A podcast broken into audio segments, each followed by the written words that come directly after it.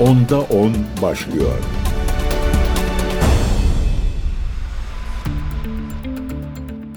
Değerli CGTN Türk takipçileri ben Gökün Göçmen 10'da 10 programına hoş geldiniz. Tarihi bir günü 14 Şubat'ı geride bıraktık. Artık uluslararası ilişkileri yakından izleyenler, siyasetle ilgilenenler için 14 Şubat 2024 çok önemli bir tarih olacak. Öyle ki Cumhurbaşkanı Erdoğan 12 yılın ardından Mısır'a gitti. Kahire'de Mısır lideri Abdülfettah Es-Sisi ile buluştu. Peki bu 12 yıllık boşlukta neler yaşandı? Bu 12 yıl aslında Türkiye'de yaşayanlar tarafından kabaca biliniyor. Çünkü öyle ki Türkiye-Mısır ilişkileri aynı zamanda Türk iç siyasetinin de gündem malzemesi haline gelmişti. Rabia ismini duyunca bütün herkesin aklına zaten Mısır'da yaşanan olaylar gelecektir. Devrik lider Mursi'nin ismi birçok kişi tarafından Türkiye'de biliniyor. Peki neler oldu şu 12 yılda neler yaşandı şöyle bir özetleyelim mi? Korkmayın o kadar uzun sürmeyecek ama kaba başlıklarıyla kopuştan tekrar temasa kadar Türkiye-Mısır ilişkilerine gelin bir bakalım.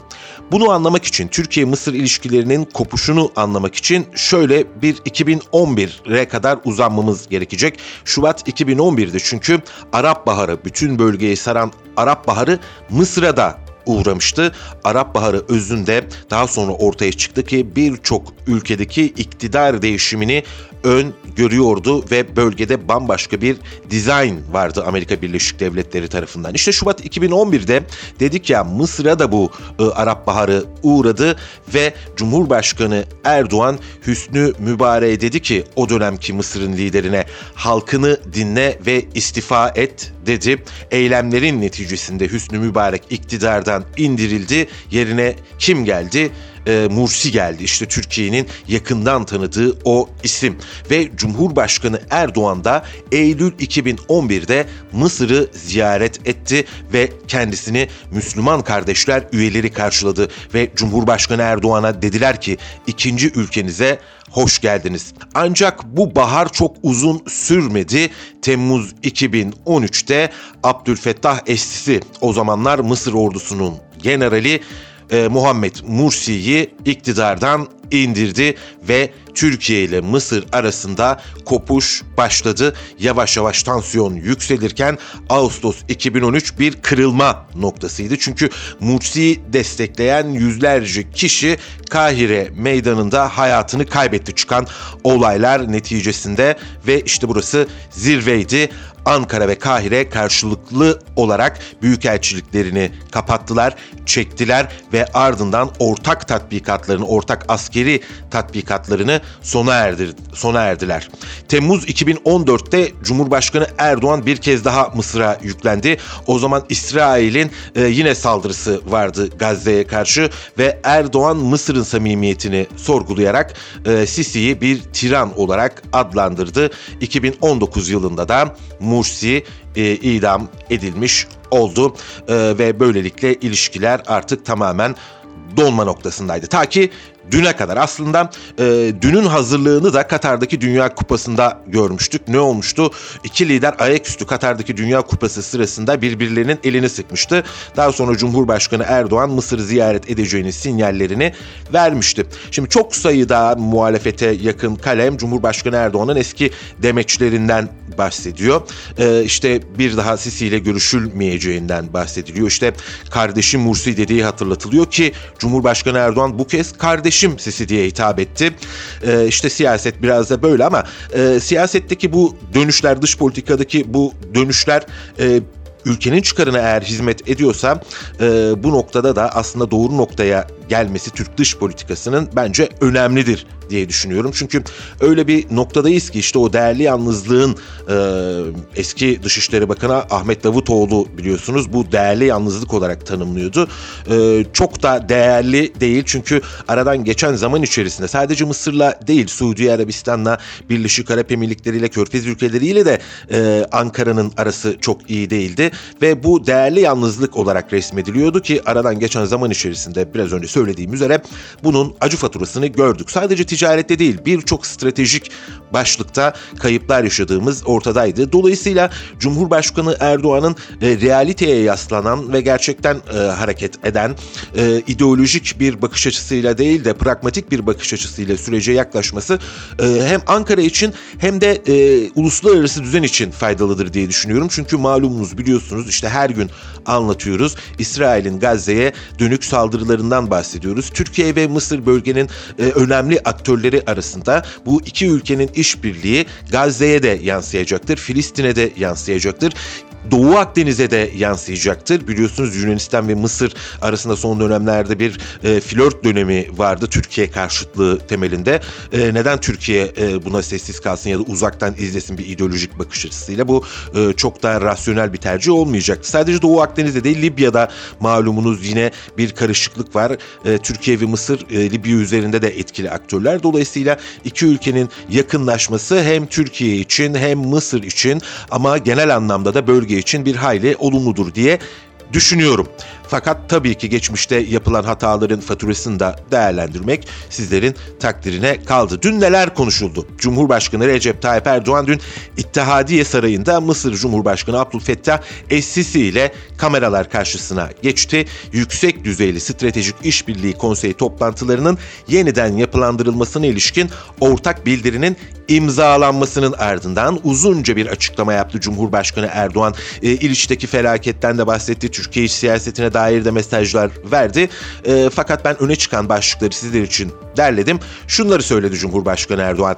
Değerli kardeşimi dedi. Dün epey ses getirdi sosyal medyada. Mursi'nin ardından bu kez de Sisi'ye kardeşim olarak hitap etmesi. Olur dış politika bunları kaldırır.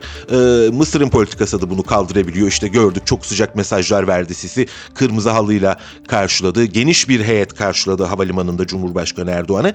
Ee, dolayısıyla dış politikada bu tür manevralar e, tahmin edilebilir, rastlanılabilir. Öyle benzersiz bir tablo ortada yok. Cumhurbaşkanı Erdoğan dedi ki değerli kardeşimi Sisi'yi konsey toplantımızı gerçekleştirmek üzere ilk fırsatta Ankara'ya beklediğimi söyledim. Bu ziyaret inanıyorum ki ilişkilerimizde yeni bir dönüm noktası olacaktır. Ticaret ve ekonomi işbirliğimizin lokomotifini oluşturuyor. Bugünkü istişarelerimizde ticaret hacmini kısa sürede 15 milyar doları çıkarmak için mutabık kaldık. Ayrıca 3 milyar dolara yaklaşan yatırımlarımızı da arttırma kararlılığındayız. Görüşmelerimizde bu yönde atabileceğimiz ilave adımlar hakkında fikir alışverişinde bulunduk dedi Cumhurbaşkanı Erdoğan. İşbirliği yapılacak noktalar arasında özellikle savunma sanayi çok önemli ki uluslararası basında biraz sonra gündemimizde olacak. Bu savunma sanayindeki işbirliği üzerinden Türkiye-Mısır ilişkilerini okumaya meyilli. Cumhurbaşkanı Erdoğan da dedi ki savunma sanayi çok ciddi potansiyele sahip olduğumuz bir alandır. Özellikle bu SİHA'lar, İHA'lar meselesi Ankara-Kahire hattında gündeme gelecek. Mısır savunma sektörüne önemli yatırımlar yapıyor. Mısır'la güç birliğine giderek ortak projeler geliştireceğimize inanıyorum.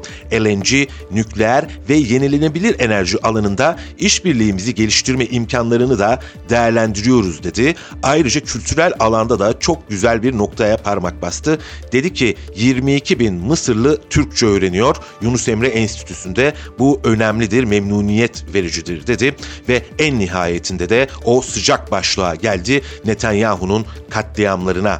Netanyahu yönetimi dedi katliam politikasını pervasızca sürdürüyor ifadelerini kullandı. Türkiye-Mısır işbirliğinin en önemli noktalarından birinin insani yardımlar olduğunun altını çizdi Cumhurbaşkanı Erdoğan.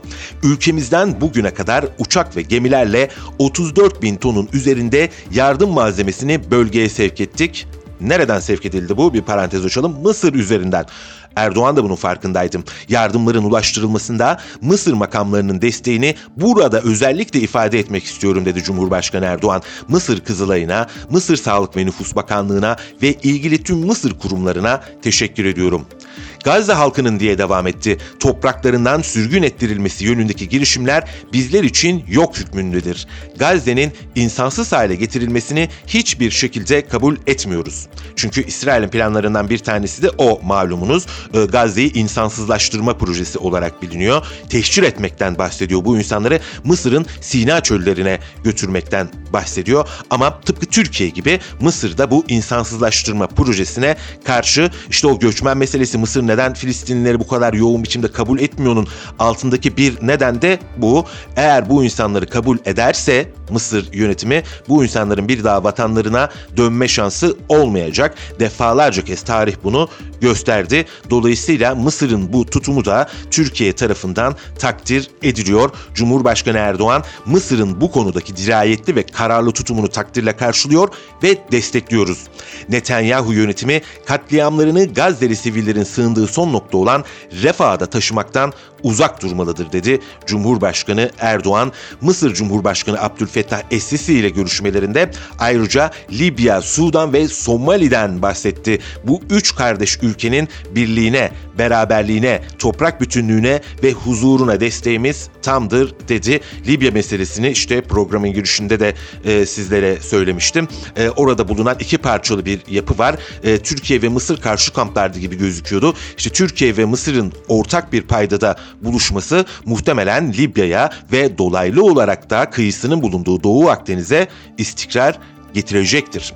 Ve Cumhurbaşkanı Erdoğan da bu ifadeyi bu nedenle kullanmıştır diye düşünmekteyim. Afrika'da, Orta Doğu'da veya başka yerlerde asla çatışma, gerilim ve kriz görmek istemediklerini dile getiren Erdoğan bu amaçla bölgemizde barış ve istikrarın tesisi için Mısır'la temaslarımızı her seviyede arttırma kararlılığındayız dedi. İşte Cumhurbaşkanı Erdoğan'ın öne çıkan başlıkları bunlardı.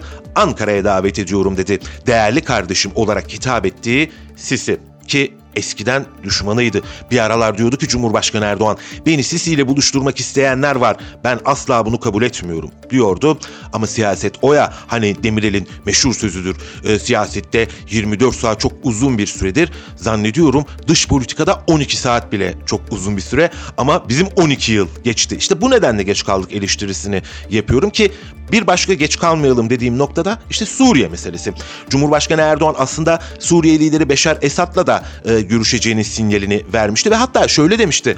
Bakın demişti ben alışılageldik siyasetçilerden değilim demişti. Bizler de dış politikayı takip edenler olarak meraklanmıştık acaba ne zaman Cumhurbaşkanı Erdoğan Suriye lideri Beşar Esad'la bir araya gelecek diye eli kulağında mı Geciktik mi? Daha fazla gecikmemeli miyiz? Bunlar da ilerleyen günlerin konuları olsa ama biz şimdi Mısır'a bir tekrar geri dönelim. Çünkü Sisi'nin de dedikleri önemli. Mısır Cumhurbaşkanı Sisi Erdoğan'ın ülkesini 10 yılı aşkın bir süre sonra 12 yıl sonra ziyaret etmesinden duyduğu memnuniyeti dile getirerek iki ülke arasında yeni bir sayfa açıyoruz ifadelerini kullandı. E ne diyelim hayırlı olsun. İşte bu yeni denklem hem Türkiye için hem Mısır için hem Orta Doğu için özellikle de e, haykıran Filistin için e, umarız esenlikler getirecektir. En azından o yönde temaslar, müzakereler devam eder.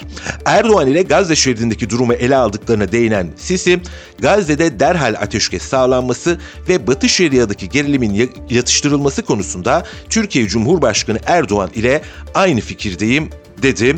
E, Türkiye ve e, Mısır işbirliğine vurgu yaptı. Mısır ve Türkiye el ele vererek Gazze konusunda çok iyi sonuçlar elde edebilecek dedi. Yine ticaret meselesine değindi. Yakın zaman içerisinde Türkiye ile 15 milyar dolarlık ticaret hedefini gerçekleştirmeyi amaçlıyoruz dedi. Türkiye Mısır pazarındaki en önemli aktörlerden biriydi. Çarşı pazardan tutun da sanayiye, imara kadar e, onlar da bu 12 yıl içerisinde sekteye uğradı. Sadece stratejik elbette en önemlisi stratejik meseleler ama ticaret anlamında özellikle Türkiye'nin bugünkü e, ekonomik durumunu göz önüne aldığımız zaman değil mi e, yatırıma ihtiyaç var. Türkiye'nin dışa açılmasına ihtiyaç var. Bu nedenle de e, Sisi de 15 milyar dolarlık hedefin altını çizdi. Erdoğan'ın kendisini Türkiye'yi ziyaret etme davetinde bulunduğuna değinen Sisi, Cumhurbaşkanı Erdoğan'ın önümüzdeki Nisan ayında Türkiye'yi ziyaret etme davetine icabet etmeyi sabırsızlıkla bekliyorum dedi. Sisi, Mısır Türkiye'nin Afrika'daki bir numaralı ticaret ortağı. Türkiye'de Mısır ihracatının en önemli destinasyonlarından biridir dedi.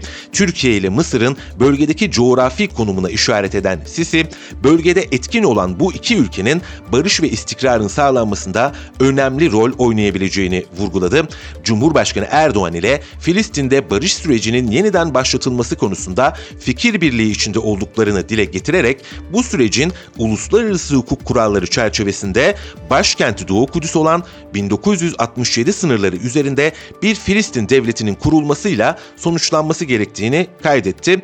Cumhurbaşkanı Erdoğan Mısır'dan önce Birleşik Arap Emirlikleri'ndeydi.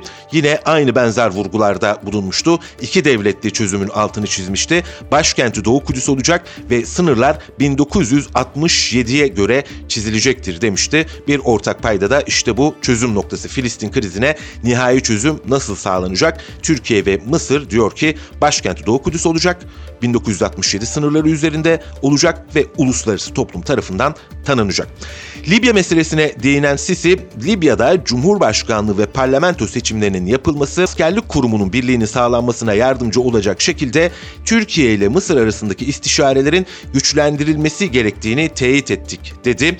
Libya'da istikrarın sağlanmasının önemine vurgu yapan Sisi, istikrarın Doğu Akdeniz'de hakim olmasını da görmek istediklerini sözlerine ekledi. İşte Doğu Akdeniz meselesi önemli çünkü burada bir Yunanistan faktörü de var biliyorsunuz. Bir anlaşmazlık yaşadık. Münasır bölgeler, münasır ekonomik alan bölgeleri e, üzerinde. Şimdi e, dönelim o zaman bir Yunan basınına bakalım nasıl görmüşler. Etekleri zil çalıyor derler, endişelendi. Yunanistan basını diyor ki ziyareti Doğu Akdeniz gelişmeleri üzerinden görüyor. Pentapos Kuram'da bir haber vardı. Türkiye'nin Mısır ile drone diplomasisi yürüttüğünü ve Doğu Akdeniz'de Mısır ile Yunanistan arasında arasında kurulan ortaklığın yok olma tehlikesiyle karşı karşıya olduğu yazıldı. Haberin devamında ittifakın bozulması halinde Girit Adası'nın güneyinde yer alan ve Libya ile ilan edilen MEP konusunda münhasır ekonomik bölgeler konusunda serbestlik ortaya çıkacağı yer aldı. Ardından ise Mısır ile Türkiye arasında benzer bir mutabakata varılabileceğine vurgu yapılıyor. Yunanistan basınının bir başka önemli gazetesi Katemerini. Katemerini gazetesi ise iki bölgesel güç arasındaki bağların yeniden inşasında büyük adım başlığını tercih ediyor ve diyor ki Türkiye Mısır'a silahlı insansız hava araçları yani SİHA'lar satabilir. Uluslararası basından şöyle Reuters, AFP bir de onlara bakalım. Reuters diyor ki Erdoğan Türkiye'nin Gazze konusunda Mısır'la işbirliğine hazır olduğunu söyledi. Başlık buydu dün. AFP'ye baktım. AFP'de diyor ki Türk lider Kahire'yi 10 yıl aradın ardından 10 yıldan uzun bir süre sonra ilk kez ziyaret etti diyor. Katar merkezli El Cezire televizyonu Erdoğan'ın Mısır ziyareti Kahire ve Ankara'nın geçen yıl ilişkileri en yüksek diplomatik düzeyde yeniden canlandırmak için büyükelçi atamasından bu yana bir ilk oldu ifadelerini kullanıyor ve e, El Cezire'de yine Sisi'nin Erdoğan'ı yüksek bir düzeyde karşıladığı da anımsatılıyor. Londra merkezli Middle East Eye'da da bir haber vardı ikili ilişkilerde büyük bir iyileşmenin işareti olarak yorumlandı. Dışişleri Bakanı Hakan Fidan'ın geçen hafta Türkiye'nin Mısır'a insansız hava aracı yani İHA'lar satabileceğini söylemesi de Middle East ayın haberinde okurlara anımsatıldı. Suudi Arabistan merkezli bir diğer önemli basın kuruluşu Arap News, Cumhurbaşkanı Erdoğan'ın Mısır ziyaretinde Gazze meselesinin odak noktalarından biri olduğunu aktardı ve haberde Türkiye ile Mısır'dan bölgesel iki güç olarak bahsedildi. İşte tablo böyleydi. Cumhurbaşkanı Erdoğan 12 yıl aranın ardından Mısır'a gitti. Bu 12 yılda neler olmalı ki, neler olmadı ki işte kısaca toparladık. Ee, Arap Baharı yaşandı. Arap Baharı'nın ardından Hüsnü Mübarek tahttan indirildi, iktidardan indirildi. Yerine Muhammed Mursi geldi. O dönemin ideolojik atmosferi içerisinde Orta Doğu yeniden yapılandırılacaktı. Türkiye'nin, Ankara'nın, e, Cumhurbaşkanı Erdoğan'ın e, Müslüman kardeşler ihvan çizgisine yakın bir dış politika izlediği göze çarpmaktaydı. Bu yakın dış politika öyle bir noktaya geldi ki Mısır'da iktidar değişimi sanki Türkiye'nin e, iç işlerine müdahaleymişçesine meydanlarda kınandı, aktarıldı, Sisi lanetlendi ve bu politika aslında o Cumhur özür dilerim Dışişleri Bakanı Davutoğlu döneminde sinyallerini gördüğümüz bu değerli yalnızlık politikasının faturası ağır oldu. E, en nihayetinde bir ülke e, bölgesindeki bütün devletlerle bir şekilde ihtilaf halindeyse e, orada sağlıklı bir dış politikadan çokça bahsedilemez diye düşünüyorum. Sağlıklı olan buydu. E tabi bu aradan geçen zaman içerisinde yapılanları söylenenleri de e, herkese aktaracak, anımsatacak. İşte Türkiye yeniden yerel seçimlere gidiyor. İç siyasetin tansiyonu yüksek. Nasıl ki Türkiye'nin Mısır'la ilişkilerini kopartması iç siyasetin konusu olduysa şimdi Türkiye'nin Mısır'la köprüleri yeniden kurması da bu kez muhalefet cephesince e, iç politikanın konusu edilecektir diye düşünüyorum. Biz gazetecilere de aktarmak görevi düşüyor. Başlığımız İsrail'in Refah kentine olası saldırıları. Zaten saldırılar devam ediyor da topyekün bir katliamın eşiğindeyiz. Uluslararası toplumdan çağrılar gelmeye devam ediyor. Bir önceki bölümde Türkiye ve Mısır'dan gelen açıklamaları sizlere aktardık. 12 yılın ardından Cumhurbaşkanı Erdoğan Mısır'ı ziyaret etmişti. Bu ziyaret Türk dış politikası açısından bir hayli önemliydi ama Orta Doğu açısından da hayati olduğunun altını çizmek gerekiyor. Neticede İsrail saldırganlığının bir an önce durdurulması gerekmekte. Rusya'dan da bir açıklama geldi. Rusya Dışişleri Bakanlığı Sözcüsü Maria Zaharova, başkent Moskova'da düzenlediği haftalık basın toplantısında güncel konulara dair açıklamalarda bulundu. Zaharova'ya soruldu. İsrail'in Uluslararası Adalet Divanı kararlarına rağmen Gazze şeridine yönelik saldırılara ve Filistinlileri öldürmeye devam etmesini nasıl değerlendiriyorsunuz? Bu soruyu şöyle yanıtladı Zaharova.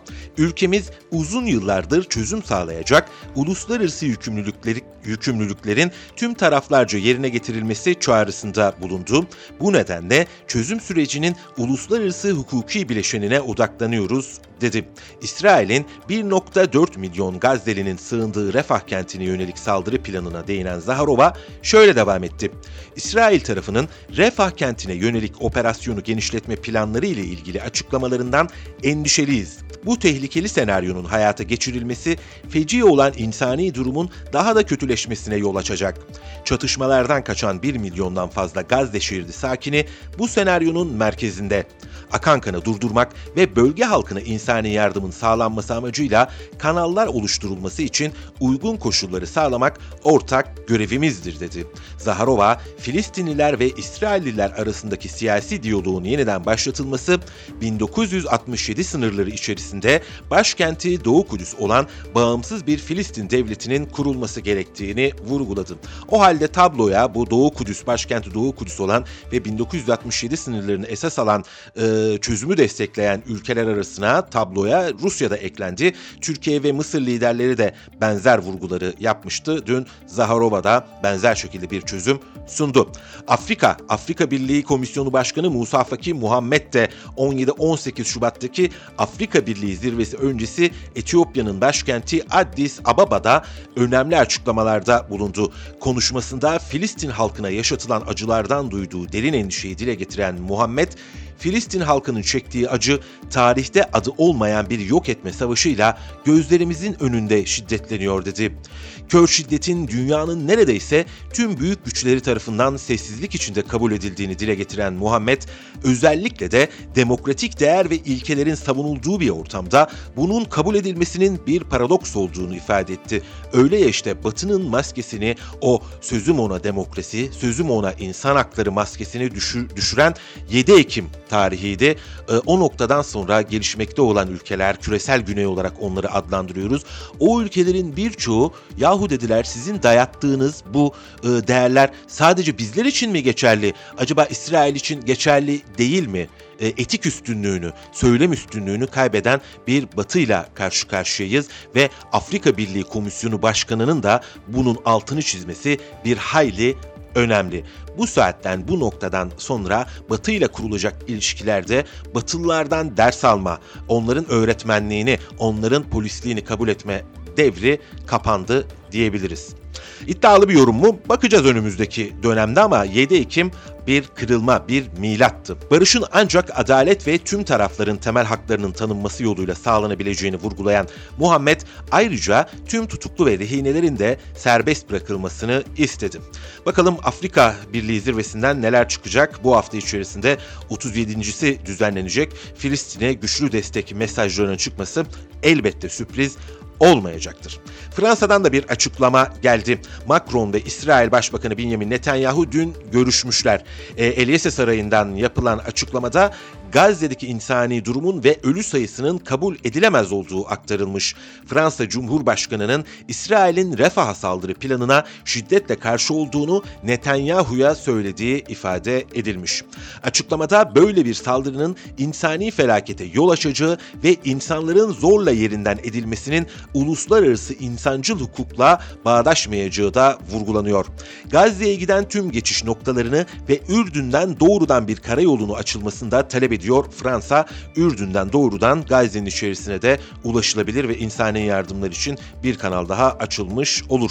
Macron ayrıca demiş ki burası da gayet önemli. İsrail'in sömürgeci politikasını kınıyoruz demiş. Ee, Batı Şeria'daki yasa dışı Yahudi yerleşim yerlerinden bahsetmiş. Bu yerleşim yerleri kaldırılmalıdır ve yasa dışı Yahudi yerleşimcilerin Filistinli sivillere yönelik şiddeti son bulmalıdır demiş.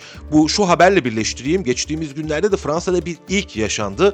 7 yasa dışı Yahudi e, kişinin e, yerleşimcinin e, Fransa'daki oturumları iptal edildi ve Fransa'dan sınır dışı edildiler. Yavaş yavaş böyle çok bebek adımları derler ya İngilizler baby step derler. Küçük küçük adımlar atıldığını görüyoruz ama elbette yeterli değil. Bir de bu kadar uluslararası toplumun sesi yükselmişken işte Afrika Birliği'nden bahsettim. Şimdi Fransa'nın Afrika'daki ilgisi büyük, yatırımları büyük, hesapları büyük.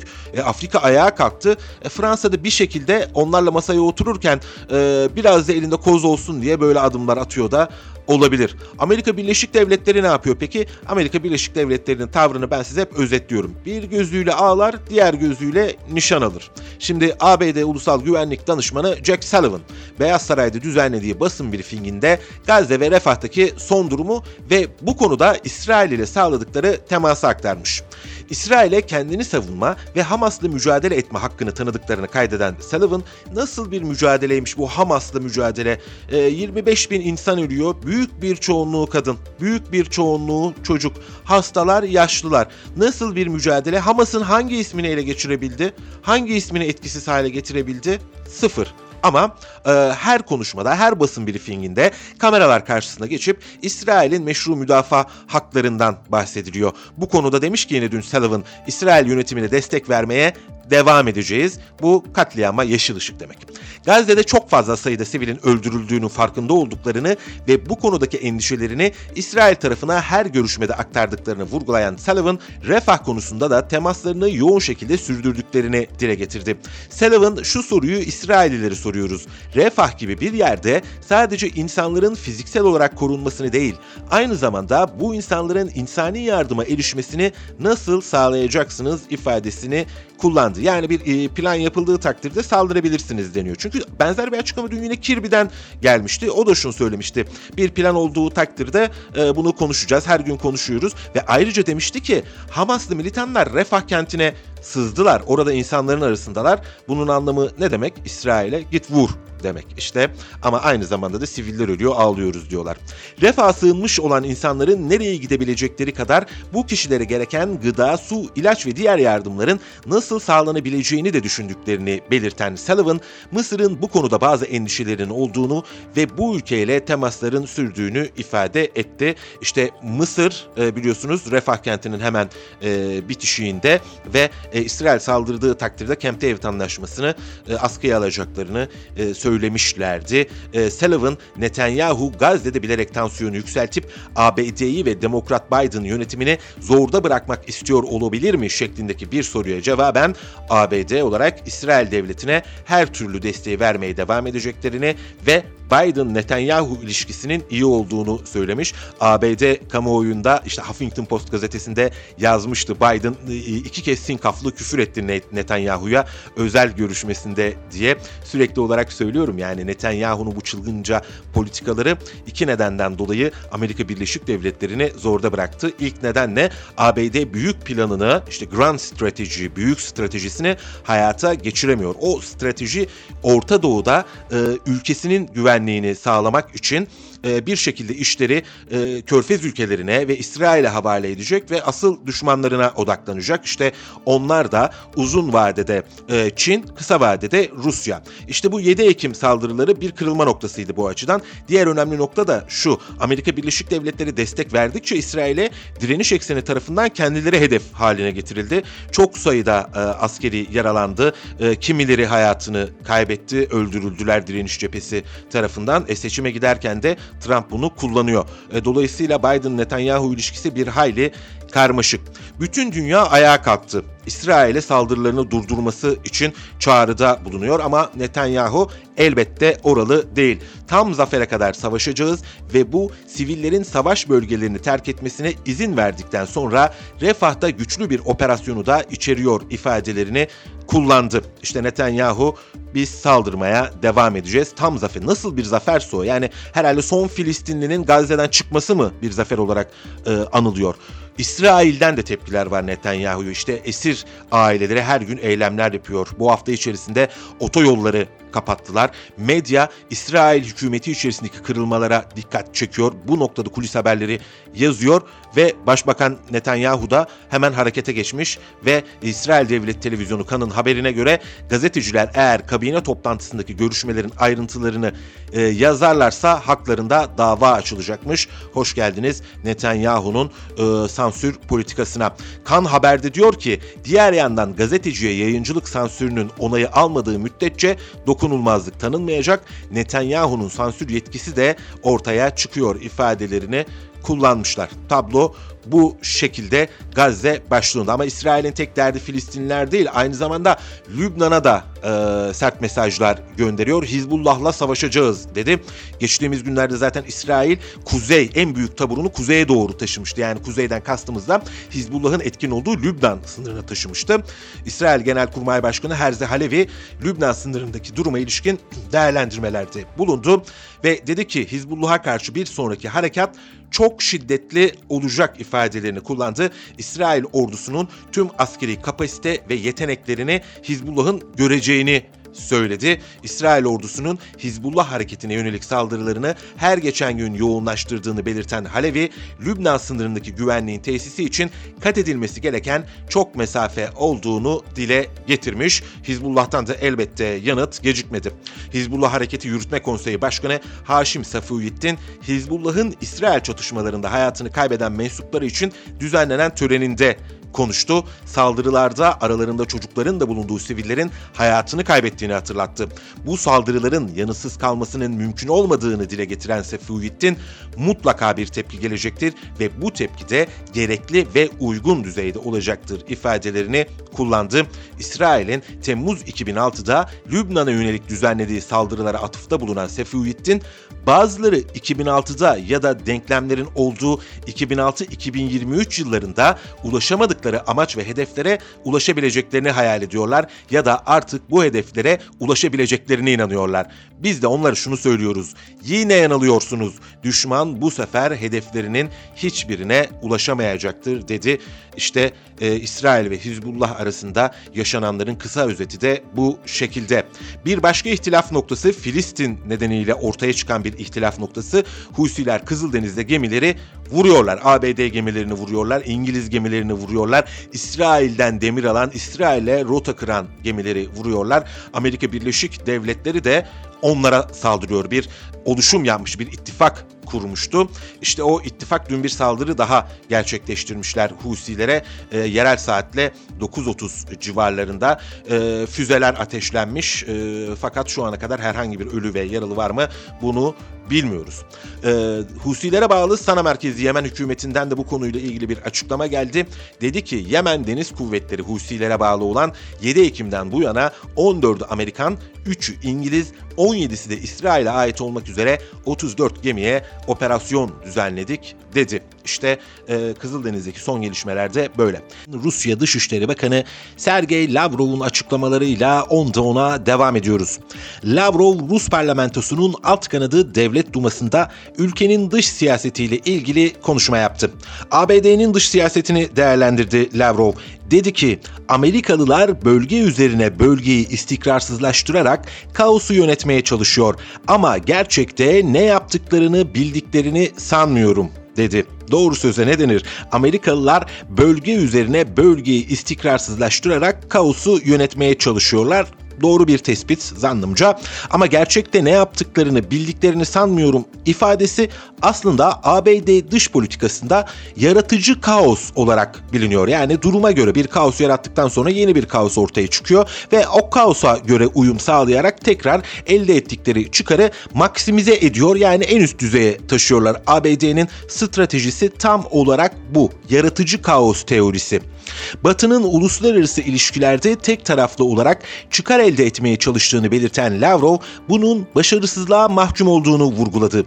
Lavrov, ABD ve Avrupa Birliği ülkelerinin Rus ortaklarına baskı kurduğunu, buna rağmen birçok ülkenin Rusya ile ilişki kurmaktan yana olduğunu ifade etti. Lavrov, Batı'nın Rus çıkarlarını dikkate almak istemediğini ve bu nedenle Ukrayna ile ilgili müzakerelerde gelişme olmadığını dile getirdi. Diğer yandan Lavrov, Rusya'nın Ukrayna'daki durumu siyasi ve diplomatik yollarla çözmeye açık olduğunu da dile getirdi. Zaten Rusya Devlet Başkanı Vladimir Putin de e, Tucker Carlson'a verdiği röportajda hala müzakerelere açık olduğunu, hala barış anlaşmasına açık olduğunu dile getirmişti ve İstanbul'u işaret etmişti. İstanbul'da bir anlaşmaya varacaktık şimdi yine neden olmasın demişti. Moldova'nın da içinde bulunan ve tek taraflı bağımsızlığını ilan eden Transdniester bölgesi meselesine de değinen Lavrov, bu bölgede yaklaşık 200 bin Rus vatandaşının bulunduğuna dikkati çekerek elbette bu insanların kaderleriyle ilgiliyiz ve bu insanların bu insanların Batı'nın maceracı eylemlerinin kurbanı olmalarına izin vermeyeceğiz dedi. Ukrayna'nın ardından yeni bir ihtilaf noktası Moldova'nın da içinde bulunduğu Transdniester bölgesi mi olacak? Not edelim Transdniester ismini not edelim ilerleyen günlerde e, sıcak gelişmelere şahitlik edebiliriz. E, şimdi bir enteresan da haber vardı Reuters'ta yine bu Ukrayna meselesiyle ilgili müzakereler, barış meselesiyle ilgili. İngiliz Reuters haber ajansına konuşan kaynaklar Rusya Devlet Başkanı Putin'in Ukrayna ile ateşkes teklifini ABD'nin reddettiğini ileri sürdü. Ee, Rus kaynaklara göre arı bulucular 2023'te Türkiye'de buluştular. Dolmabahçe'de buluşmuşlardı dün gibi hatırlıyorum. Putin mevcut cephe çizgilerinin korunarak çatışmaların durdurulmasını teklif ederken Rusya'nın e, içerisinde yer aldığı birliklerinin yer aldığı Ukrayna'ya ait topraklardan çekilmeyeceğini belirtti. Teklif Kremlin için iki ülkenin ileride barış anlaşmasına varılabilmesi için en muhtemel planı oluşturuyordu. Ukrayna ise toprakları içerisinde Rusya'nın kontrolünde olan hiçbir bölgeyi bırakmak istememiş. 2023 sonu ve 2024 başında gerçekleşen görüşmelerle ilgili bilgi sahibi olan üst düzeydeki bir Rus yetkili isminin paylaşılmaması koşuluyla Reuters'a yaptığı açıklamada Amerikalılarla kurulan iletişimden hiçbir şey çıkmadı dedi. Bir diğer Rus kaynak ise ABD'lilerin arabulucularla Rusya'ya Ukrayna'nın katılımı olmadan olası bir ateşkes hakkında görüşmeyeceklerini belirttiklerini ve görüşmelerin başarısızlıkla sonuçlandığını söyledi.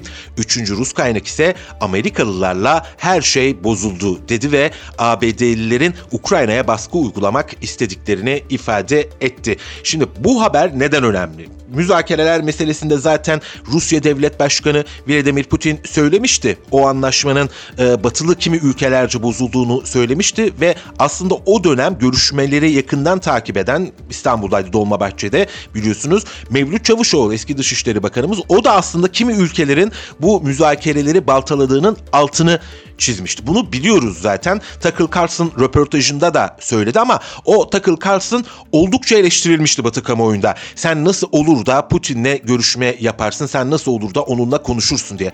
Ama şimdi Reuters gibi e, İngiltere'nin egemenliğindeki bir haber ajansında, Batı'nın egemenliğindeki bir haber ajansında e, Rus kaynaklarının söyledikleri haber olabiliyor. Bu nokta aslında önemli.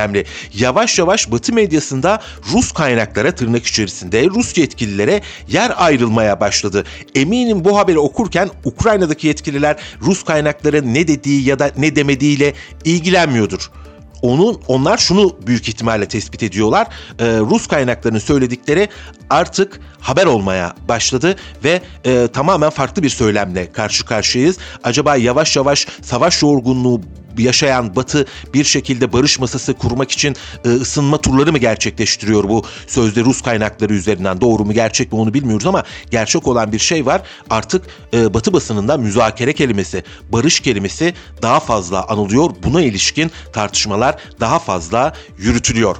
Ancak tabii Rusya düşmanlığında e, en önemli ülkelerden bir tanesi son zamanlarda Almanya oldu. Almanya'dan ilginç açıklamalar geliyor. İlginç raporlar kamuoyuna sızdırılıyor. Çünkü önümüzdeki 10 yıl içerisinde Rusya ile savaşabiliriz diye bir senaryo yazan Almanya'nın kendisiydi. Yüksek ihtimalle sızdıran da yine onlardı. Şimdi Almanya Savunma Bakanı Boris Pistorius, Belçika'nın başkenti Brüksel'de NATO Savunma Bakanları toplantısı kapsamında düzenlenen Ukrayna Savunma Temas Grubu toplantısı öncesinde açık açıklamalarda bulundu. Ve e, dedi ki ihtilafın şimdi artık 3. yılına e, gideceğiz. Pistorius dedi ki Ukrayna Rusya'ya karşı 10 yıldır kendisini savunuyor. Bu da e, 2004'ü kastediyor. 2004'ten bu yana Kırım meselesini kastederek söylüyor bunu. Bu da Rusya'nın şu anda Avro-Atlantik bölgesindeki en büyük tehdit olduğunu bir kez daha açıkça ortaya koyuyor dedi. Boris Pistorius son iki yılda Ukrayna'ya acil yardım konularının ele alındığını, şimdi uzun vadeli desteğin önemli olduğunu belirterek Ukrayna için hava savunma yeteneği sağlamanın gelecekte ana konu olacağını kaydetti. Rusya-Ukrayna ihtilafından mühimmatın ne kadar önemli olduğuna ilişkin derslerin çıkarıldığını aktaran Alman bakan sonunda Ukrayna'daki savaş dedi. Dünya dünyada mühimmat üreten ülkelerdeki seri üretim bantlarında belirlenecek. Mühimmat yeteri kadar yok dedi. Benzer bir uyarı NATO Genel Sekreteri Jens Stoltenberg'den de gelmişti. Üretim kapasitelerini arttırın dedi. Avrupa savaşa hazırlanıyor adeta. Stoltenberg dedi ki e, özel şirketlere bu konuda kolaylık sağlayın. Yeni anlaşmalar yapın ve NATO'ya daha fazla para verin dedi. İşte böyle genişleyen devasa bir savaş makinesinden bahsediyoruz. E, üretim bantlarında eskiden arabalar konuşulurdu. Üretim bantları alanlarında eskiden e, teknolojik ürünler konuşulurdu. İnsanlara refah getirecek bir üretimden bahsedilirdi. Şimdi Alman bakan diyor ki bu savaşın kaderini üretim bantları belirleyecek. Mühimmat üretelim ifadeleri kullanılıyor. Son derece endişe verici. Almanya'da mühimmat üretim fabrikasının temelinin atılmasından dolayı memnuniyet duyduğunu ve Alman hükümetinin 2024 bütçesinde mühimmat harcamaları için 3,5 milyar avro ayırdığını ifade eden Pistorius yani Alman Savunma Bakanı 2024'te Ukrayna'ya 2023'te sağlanan top mermilerinin 3-4 katını vereceklerini söylüyor. Gerçekten e, memnuniyet duyuyoruz diyor savunma için fabrikalar kurduk, silah fabrikaları, e, top fabrikaları, tüfek fabrikaları kuruyoruz diyor. Almanya Savunma Bakanı Pistorius eski ABD Başkanı Donald Trump'ın NATO'ya finansal yükümlülüklerini yerine getirmeyen müttefiklere yönelik herhangi bir Rus saldırısını engellememe tehdidinden sonra bazı siyasetçilerin Avrupa'da nükleer caydırıcılık sisteminin oluşturulması gerektiğine yönelik tartışmalara tepki gösterdi. Pistorius yanlış yanlış zamanda yapılan hararetli tartışmaları ve özellikle ABD başkanlık seçimi kampanyasında aday olmak isteyen birinin her sözünü altın teraziye koymayı ya da sadece buna tepki göstermeyi gereksiz bulduğunu ifade etti. Şimdi bir kişi mi ABD başkanlık seçimlerine aday olan bir kişi diyor. Trump anketlere göre e zaten önde yargıyla yolu, yargı erkiğiyle yolu kesilmezse de muhtemelen eski ABD Başkanı Donald Trump bir dönem aranın ardından 5 yılın ardından tekrar Beyaz Saray'a Oval Office gidecek. E, tavşanın yılana baktığı gibi sürekli ABD'deki cumhuriyetçilerin olası başkan adayına veya ABD'deki seçimlere bakılmasının iyi olmayacağını vurgulamış. Bizim kendi ev ödevlerimiz var bunları yapmamız lazım diyor. Tavşanın yılana baktığı gibi sanki Trump gelecek de bize bir yılan o ham yapacak galiba. E, yılana benzettiği kişi de e, eski ABD Başkanı Donald Trump olsa gerek. Trump'ın Almanya özel de bir ilgisi var. Merkel döneminde araları hiç iyi değildi. Hatta bir basın toplantısında anımsar mısınız bilmem Trump e, Merkel'in bütün tekliflerine rağmen elini sıkmayı reddetmişti. Merkel elini kaldırıyordu. Trump başka bir yöne bakıyordu.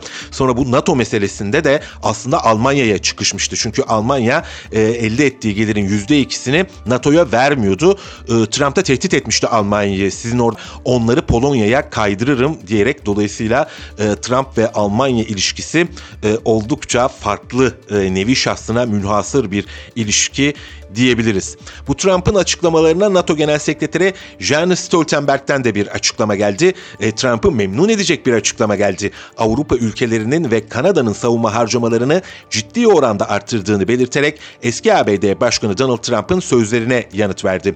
Stoltenberg bugün yapılacak NATO Savunma Bakanları toplantısı kapsamında düzenlenen Ukrayna Savunma Temas Grubu toplantısı öncesinde o da bu konuya değindi ve e, bu yıl dedi NATO'nun 31 üyesinden 18'inin geçen yıl belirlenen hedefler doğrultusunda gayri safi yurt dışı hasılalarının %2'sini savunmaya harcamasını beklediklerini söyledi. Stoltenberg geçen yıl bu ülkelerin sayısının 11 e, olduğunu anımsattı. Stoltenberg bu yalnızca 3 müttefikin hedefe ulaştığı 2014'e göre bir rekor rakam ve 6 kat artışa tekabül ediyor dedi. E, bir şekilde de herhalde Trump'ı sakinleştirmeye arttırmaya çalışıyor. Olur da iktidara gelirse diye bak biz yavaş yavaş artık ülkelerin sayısını arttırıyoruz. Her ülke gayri safi yurt dışı hasılasının %2'sini NATO'ya katkı olarak verecek diye. Trump'ın açıklamalarına Biden'dan da bir yanıt geldi. Dün e, akıl dışı ifadelerini kullandı. Olabildiğince açık söyleyeyim dedi Biden. Tanrı aşkına dedi. Bu aptalca, bu çirkin, bu tehlikeli hiç e, söylenen cümleler bizim tarzımız değildir ifadelerini kullandı. ABD Başkanı dedi ki NATO kutsal bir bağlılıktır. Donald Trump onu bir yük gibi görüyor. NATO'ya baktığında Amerika'yı ve dünyayı koruyan bir ittifak görmüyor değerlendirmelerini bulunduğu doğrudur. Ee, Donald Trump sadece NATO değil tüm uluslararası ittifak sistemlerinin e, özellikle Avrupa'nın içerisinde bulunduğu ittifak sistemlerinin sözde ABD liderliğini istismar ettiğini düşünüyor. Bu yüzden diyor ki yıllar boyunca Soğuk Savaş'tan bu yana e, bizi bu ittifaklar aracılığıyla istismar ediyorsunuz. Bizim dünyadaki liderlik e, rolümüze işaret ederek sürekli bizden bir şeyler almaya çalışıyorsunuz diyor. E, sadece askeri ittifaklar değil ticari anlamda anlaşmalarda da Biden böyle üçüncü tarafla yani üç tane aktörün olduğu bir anlaşma istemiyor. Diyor ki biz ikili anlaşmalarla yürüyelim ve önce Amerika. Amerika'nın çıkarına ne kadar hizmet ediyorsanız bizden o kadar da bir katkı alırsınız. Aslında o kadar da tabii katkı sunmuyor. En çoğu almak ve en azını vermek üzerine kurulu bir diplomatik Trump anlayışından bahsediyoruz. Değerli CGTN Türk takipçileri ben Gökün Göçmen. Bugünlük programımızın sonuna geldik.